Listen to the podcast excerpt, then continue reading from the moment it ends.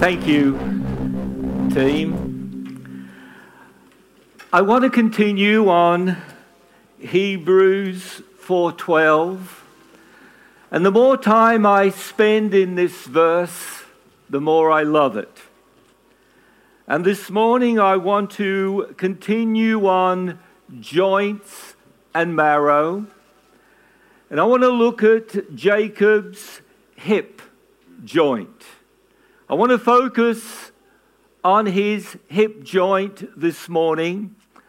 I know I said at the end of my last message that I would look at Jacob's hip joint and also um, uh, Jeremiah's fire in his bones.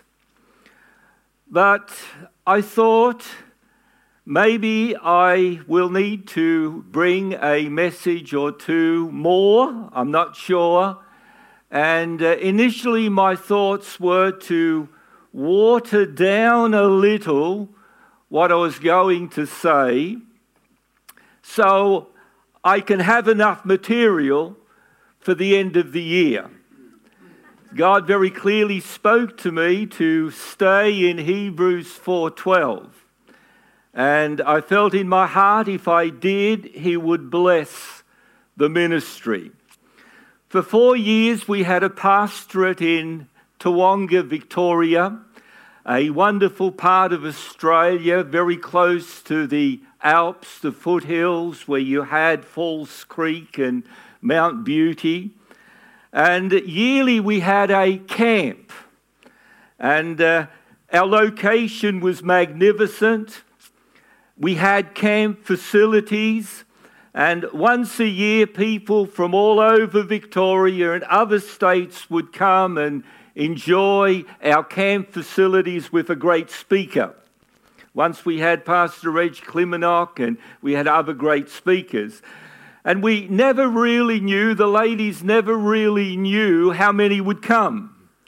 A country people weren't very good at putting in applications and things, letting us know. And often there were more people than we could feed. And our ladies were great at extending what was made with water and thickness and whatever else they used to make sure there was enough for everyone. Well, that's not what I'm doing this morning.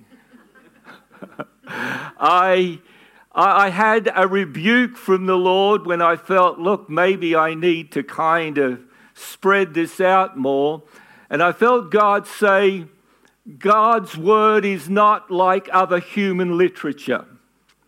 It never runs out. It never dries up.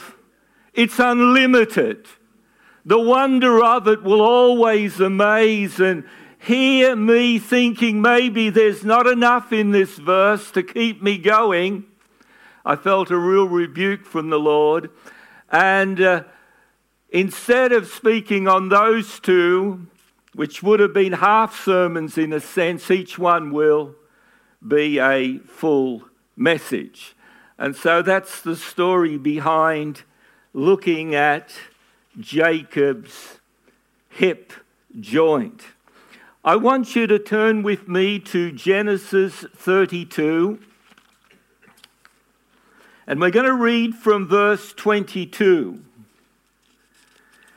And this is one of the passages of Scripture, and there are a few like this that we refer to as holy ground.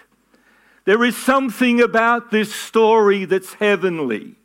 There's something about it that transcends the human, and we come in touch with God and the operations of God. And as we read that story, we feel we're standing on holy ground. And he arose that night and took his two wives, his two maidservants, and his eleven sons and crossed over the ford of Jabbok. He took them, sent them over the brook, and sent them over what he had. Then Jacob was left alone, and a man wrestled with him until the breaking of day. And when he saw that he did not prevail against him, he touched the socket of his hip. And the socket of Jacob's hip was out of joint as he wrestled with him. And he said, Let me go, for the day breaks. But he said, I will not let you go unless you bless me. So he said, What is your name? And he said, Jacob. And he said, Your name shall no longer be called Jacob, but Israel. For you have struggled with God and with men and have prevailed. Then Jacob asked him, saying, Tell me your name, I pray. And he said, Why is it that you ask about my name? And he blessed him there. And Jacob called the name of the place Peniel, for I have seen God face to face, and my life is preserved. Just as he crossed over Peniel, the sun rose on him, and he limped on his hip. What a wonderful passage of Scripture. What an amazing encounter with God. And we're going to look this morning, if you allow me, deeper. Can I go deeper this morning? We're going to go deeper into, into joint and marrow. And as I said, this is one of the great holy ground passages, stories in the Bible. And God's sharp two edged sword, with great precision, reveals to us an enlightenment as we see the function in God, in the work of God, in the service of God of our joints and marrow. We see their reliance on each other and their cooperation in spiritual power and motion. And I want to look first of all at Jacob's dilemma. Jacob was born a twin. His brother was Esau, and he just missed the winning line, and he tried to get ahead of Esau by grabbing his heel. But the fact is that he was second born. And as he grew and listened to his grandfather Abraham relate the wonders of God, talk about the call of God, talk about the future that God had for his prosperity. And as he listened to the teachings of Isaac, his father, concerning the ways of God, there came within his life a hunger for the birthright that was not his. That he missed by a moment. Nature did not allow it to be. And yet, that hunger for the birthright was such that caused him into questionable uh, ways and activities to procure it. And one time when Esau, who was a hunter, came in starving after hunting and being out, and, and uh, Jacob was making a pot of stew that must have smelt so good. And you know, doesn't food always smell better when you're hungry? When you're full, it doesn't matter how good the table is. But when you're hungry, and he was starving, and he came, and Jacob said, Give me a birthright, and I'll give you some soup. And uh, Esau's attitude was, What's the use of a birthright if I'm going to die from hunger? And he took it. And Jacob supplanted, took in a way that was wrong and deceitful and questionable what was not his in the natural, but in the spiritual was to be his. And later on, of course, when his aged father wanted to bless and pronounce the, the, the, the, the, the, uh, blessing of the birthright on the firstborn, in collusion with his mother, they deceived Isaac and they put uh, Esau's clothes on Jacob and some uh, fur from an animal because Esau was a hairy man and, and he came before his father and his father said, Is that you, Esau? And Jacob lied and said, Yes. And he felt the hairy arm. He smelt the hunting clothes. He said, You smell like Esau, but you speak like Jacob. And he put his hand upon him, his right hand, and the birthright blessing came upon him.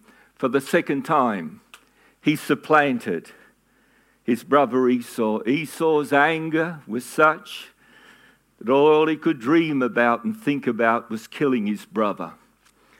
His mother Rachel knew of this and said, Look, it's time, Jacob, you've got to leave. Go to my brother Laban, for your brother wants to kill you. And so he goes, leaves home, and goes on a journey to see uh, his uncle Laban. And, uh, you know, it's so interesting as we look at this story that Jacob's, like, the most, like most of us and most of the great characters of Scripture, is less than perfect. The amazing message of the Bible is that God can work with and use human vessels and always does. And that's why Paul said in 1 Corinthians 1:26, "For you see your calling, brethren, that not many wise according to the flesh, not many mighty, not many noble are called." And the simple truth is that God will always use people that are imperfect, that feel unworthy, have all the problems, and in his way, he will use them for his glory. And so, Jacob is an example of someone that was less than perfect. But yet, there was such a desire and such an openness to God and, and, and the spirit world that, that uh, uh, when he left, we find uh, when he left his father and headed for uh, Laban, we find that he rests his head upon a stone and he has a dream of a ladder that reaches from earth to heaven. To heaven. He, he has a perception. He sees how earth and heaven are joined. He sees on that ladder angels ascending and descending. He sees above that ladder God Himself, and there was that sensitivity in this man with all his imperfections with all his deceit. And maybe if he was called before a board for ministerial credentials, he would have been rejected because of the kind of life. But God saw his heart. God saw his heart. And then, of course, he went to Laban and uh, he was attracted to a very beautiful girl. And uh, we uh, find that uh, he was tricked into uh, um, working for her. He wasn't tricked, but he agreed to uh, work for uh, this lovely lady that he saw. He agreed to work for her, for Rachel, for seven years. And then he was starting to get a bit of his own treatment back. And on the wedding night, to his surprise the next morning, he didn't marry Rachel, but married Leah, the older daughter. And of course, he wasn't too happy and went to see his father in law and said, Why have you tricked me? He said, Well, it's our custom to marry the eldest first. And then he allowed, of course, Rachel to come and, uh, not, what, what is it? I'm sorry, I'm just, yeah, it is uh, Rachel, yeah. Uh, Rachel to come and she became his wife, but he had to work another seven years. And then he worked another six years for his cattle. And during that time, his wage was changed 10 times. Each time you can have the speckled cattle, you can have the, uh, uh, the striped cattle. It was changed 10 times.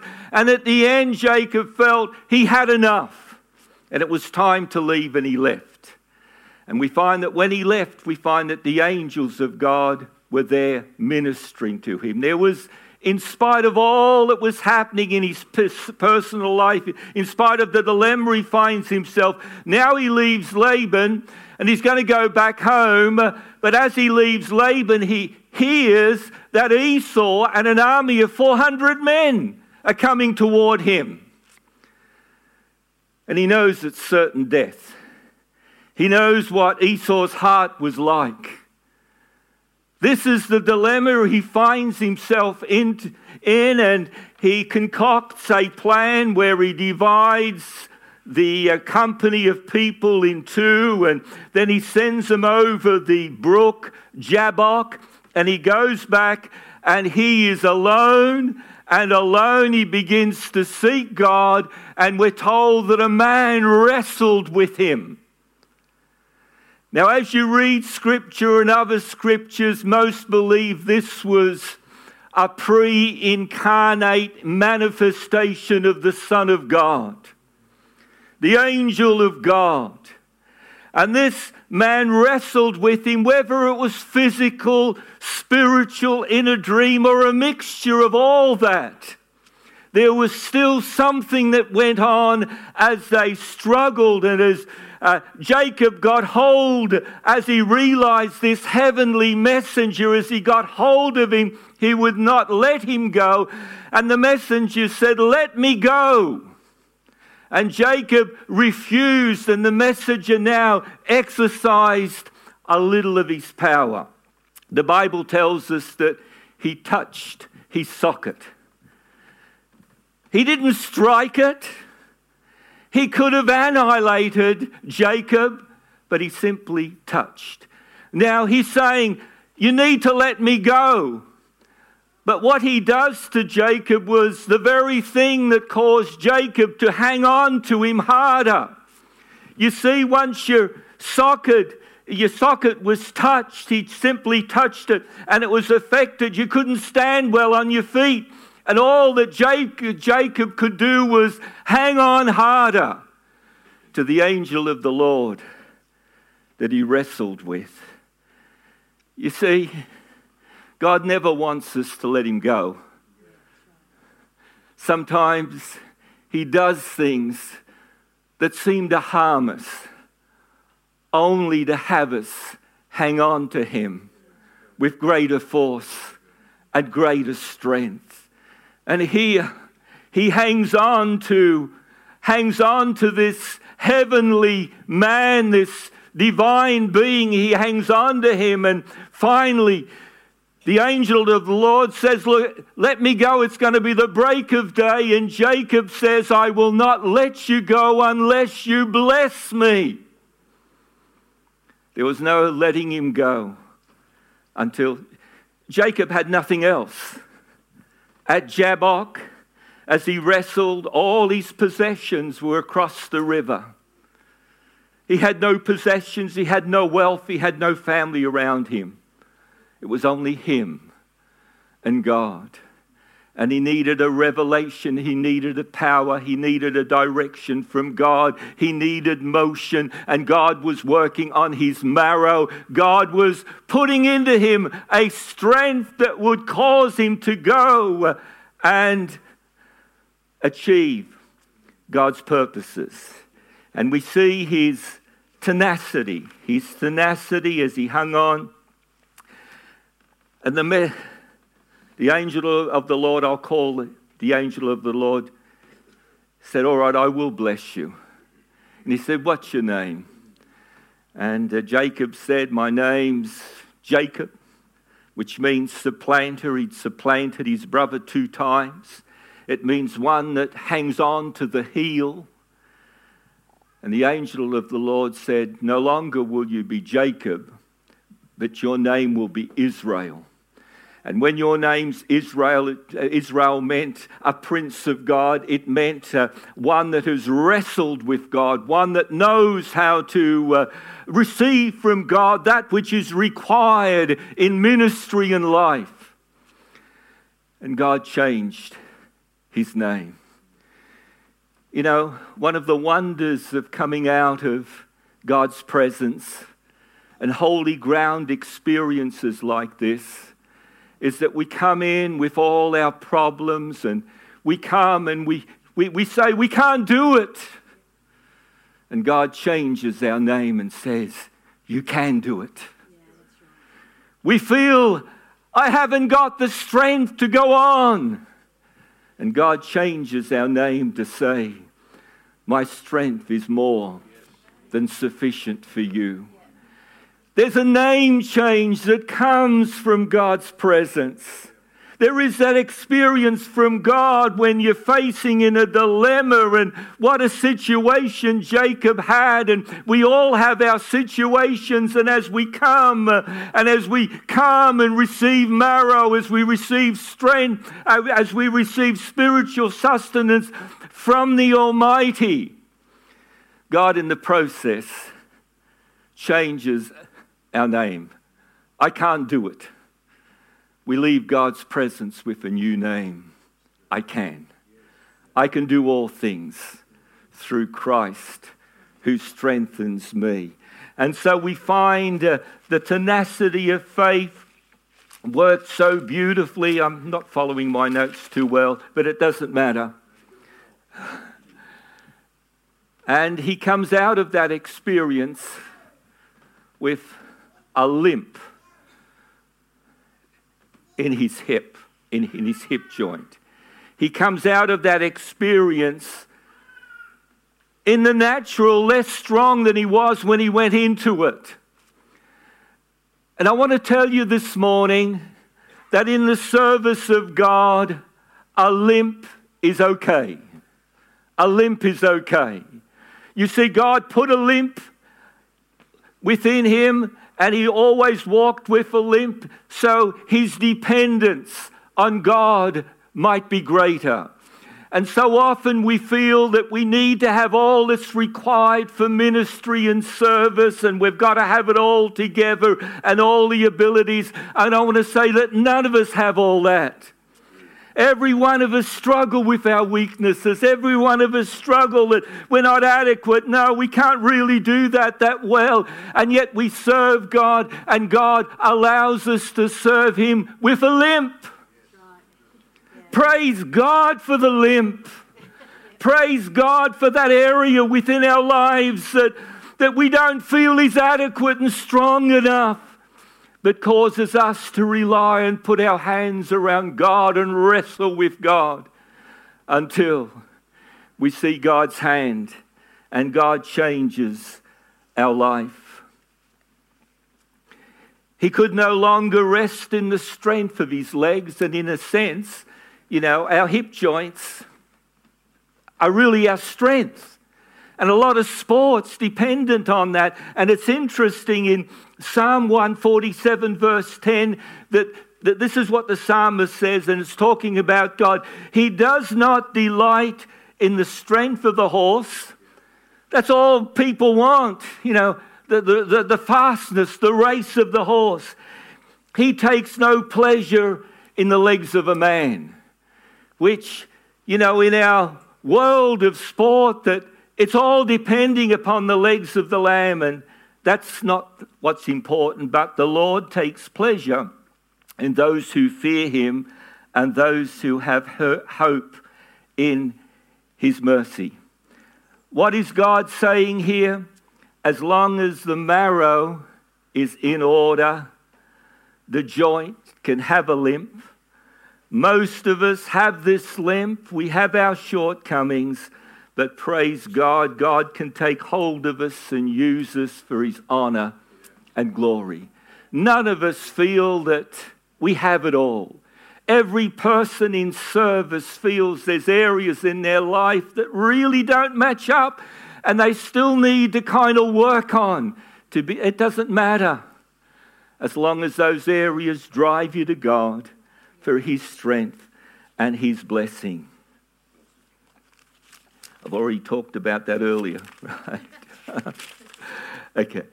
And, and then we find that, and I, I find this amazing outcome of that experience.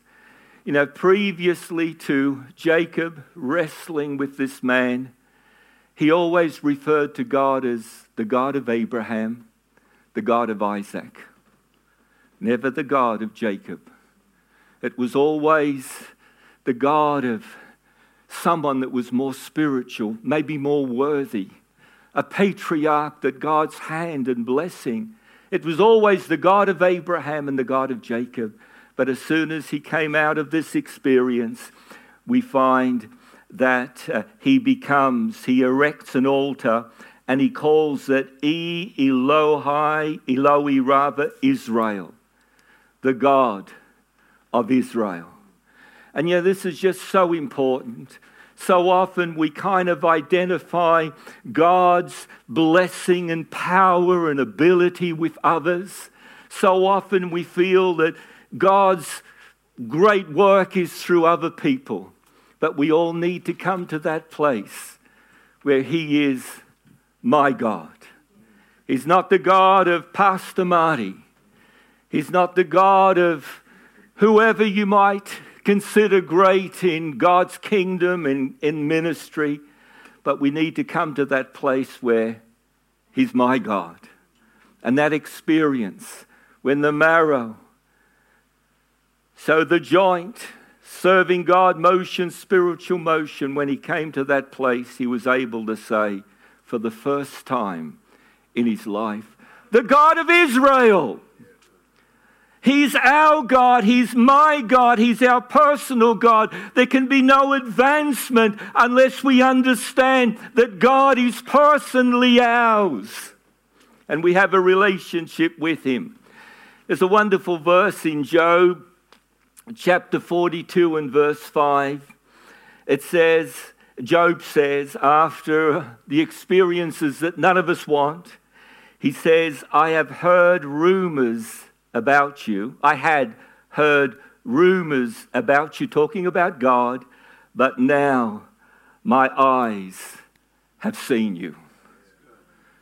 I've heard rumors about you, but through what I've been now, my eyes have seen you. We don't want to only know things about God, we want to see Him with our eyes. Now, Jacob leaves that place limping. He faces Esau. He faces the inevitable. 400 men Esau has. He has an army. Enough to destroy Jacob's family and company. And this is what Jacob feels what will happen. And he comes. And as he comes to uh, Esau, we find. I should follow my notes. yeah. Yeah. Uh, we, we find he comes and all he can do is trust God. That's all he can do. And, and, this is what happens. This is what happens when God takes control, when God works. But Esau ran to meet him and embraced him and fell on his neck and kissed him, and they wept. What an amazing outcome!